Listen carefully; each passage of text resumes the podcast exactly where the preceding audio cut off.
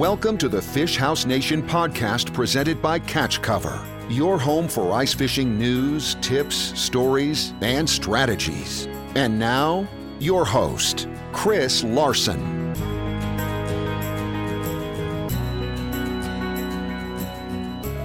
Hello and welcome to the Fish House Nation podcast. Today we're talking augers. If you're thinking about buying your first auger or upgrading, you're not going to want to miss this. We'll go through just about all types of augers on today's show, and at the end, we discuss what you should think about before buying an auger. Our guest is John Marshall. John has been in the fishing industry for years, and his company, Marshall and Hanson, represents Eskimo and Ion augers. Eskimo has a full line of augers, starting with a simple hand auger, going all the way up to their new G2 electric auger. This interview was filmed at a dealer show in St. Cloud, Minnesota about a month ago. The video version of the interview will be on our YouTube channel if you'd like to see it. There are some great insights about augers you may not have thought about. We're in the Eskimo booth, and I'm with John Marshall. And John, one of the cool things about Eskimo is they kind of have the whole, all the bases covered when it comes to augers. I mean, from the hand augers all the way up to the best of the best. And that's why we wanted to talk to you guys. We want to talk about augers and really kind of give people an idea of what they should be looking for when they're out shopping for augers and what are the differences and what are the advantages and disadvantages. So, thanks for spending some time with us today. It's, it's not an easy choice like it was years ago where you were picking an auger base off of CCs or, or horsepower. There's a lot of different options now, and uh, we can probably run through kind of the whole gamut category by category, Sure. talk about the advantages of each, where some out, you know, outperform in certain use cases, because that's really what it's about, whether you're buying your first auger or your only auger, or you're buying an auger to complement your auger assortment already. Um, there's a lot of options to choose from, and probably some some good information at saying where do these shine versus Sure. over here. So you've got an assortment of hand augers here, and a lot of people are just getting started in the sport. Maybe don't have a big budget. They may be looking at that.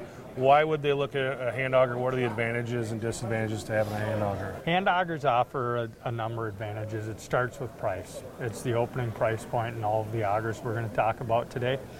Um, one thing that you want to know when you're choosing an auger, and it doesn't matter if it's a hand auger, a drill auger, a power auger, electric auger, anytime you go up two inches in circumference, you're doing 60% more work. You're moving 60% more material. That's just how the math works out. So, in the hand augers, you're you're going to exude less energy, say with a six inch, than you would with an eight inch. These aren't the hand augers of yesteryears. You know, I think we all grew up with those as a kid, and it was a lot of work. These are razor sharp. They're they're precision tuned. They're easy to drill with now more so than they ever have been. And the only maintenance that's required is a set of blades from time to time. So they offer a maintenance-free solution, uh, clean energy. You know, you're you're out there. If you want to get a little workout in while you're doing it, it's a it's a really good option. They pack up really small, don't take up a lot of spot. You know, in your in your sled, in your garage, in your truck. You don't have to worry about messes with oil mixing, stuff like that. So they they uh, outside of just the price point, they offer some really nice advantages. to The angler, a lot of guys use them early in the season, and I think with all the different categories and augers that we have now, it really makes it harder to to choose. And uh, we're not in a one auger scenario anymore. I grew up with one auger, and that's what I used from the first ice all the way to last ice. And I think now guys are finding that it's it's a good option to have multiple augers to fit the type of season and the style of fishing or the use case for that particular day. You guys are out on the ice now. And it really sounds like a construction area. It seems like more and more people are using these drill bit style augers, and that's something that I've really gotten into as well. What are some of the advantages of going with something like this? Yeah, so the drill bit augers have really been one of the top trends in augers, um, really for us um, over the last two years. The pistol bit was introduced last year. What these bring to the table is you get the benefits of electric, right? Um, no fumes inside your house. If you're drilling inside one of your shacks or if you're drilling inside of a wheelhouse, um, no mixing. For me, that means it eliminates a step in the process to go fishing. I don't have to, I don't have to go get gas. I don't have to mix it. I don't have to worry about fumes in my vehicle and all that. The big advantage to these is weight. Yep. This weighs in at four pounds. Pop a drill on it, and you're seven pounds. You compare that to 34 pounds in a powered auger. We're talking about energy today, not only in what what powers the auger, but what you're doing out on the ice too. Yep. For sure. And the advancements of the sport of fishing, whether you're talking electronics, you're talking shelters, we, we grew up at a, in a fun time over the last 20 years. And the technology that goes into these to make them light, the synthetic flightings, the composite bottoms, the precision that these offer, we're down to the mechanics of the sport. How can we improve those? How can we make it a more, you know, when we're talking outerwear, how can we keep you warmer? How can we keep you drier? How can we save you energy on the ice? That's where these really shine. And um, again, these may not be your only auger. It's an affordable option. It re- retails for $199. If you already have the drill, The other thing I really like about this, especially a lot of our audience is the hard house anglers. You're out on the weekend, you take this out, you use it, you can store this underneath your couch in your hard house. Like it's not like something big that you got to take back and forth. Like this is easy to store. You take your drill back home, but uh, this is just super easy, super convenient. Uh, for the guys who are fishing in the hard house, it doesn't take up a lot of space. You can take home your drill in a little case, and you're good to go. So Yep. that's a good move. Let's move over here to these fuel augers. Now, what we got here are the propane augers. And I think when people are looking at propane, they're probably also looking at the gas stuff. So let's compare kind of the propane to the gas. What are the advantages, disadvantages of each? Big advantage when we're talking about this category is you have the ability to refuel on the ice. You get tired, you run out of power with a hand auger. These are running off batteries, and you can buy multiple batteries and refuel on the ice, but those batteries come with a cost, 99 to $150. Yep. Um, you definitely can refuel with those, but as far as refueling on the ice, whether it's gas or propane, so this this is where your style of fishing is really going to come into play in choosing an auger. And I'll give you an example. The lake that I grew up on, I can go out. I know where the fish are going to be. I know why they're going to be there, and I know what it's going to take to uh, convert on those fish. I might drill four holes. Any of these augers will do. When I rip up to one of the destination like say Mille Lacs or uh, Red, these aren't lakes that I, I fish annually, but you know when I go up there, I'm on search and destroy mode. I don't have a pattern figured out yet. I know I'm going to be drilling a lot more holes, and that's where you come into one of these scenarios where if you take a number of destination uh, trips or you're fishing a lot of bodies of water that you're not familiar with and you want to have the ability to, to know I can go as, as long as I want, um, or maybe it's a weekend trip, stuff like that. That's where these augers really shine. These augers will go through any scenario you need it to early, late, middle, go, go, go, go, go. Um, Eskimo two years ago came out with a five year warranty for their augers. It's best in class. Um, I think at the heart of it, they're an engine company. This is what they know and this is what they do. They're really good at it. And uh, today's engines are, are bulletproof. So the difference between, say, a gas or a propane is in a lot of cases you'll find the propanes are a little bit lighter. Um, and no mixing, less fumes. So when wheelhouses really came on the scene and propane was the only low emissions option, these guys really sold the show. Um, and there's still definitely a use case for a, a guy that doesn't want to blow a bunch of smoky gas inside of his house, take a breath between every four holes or so.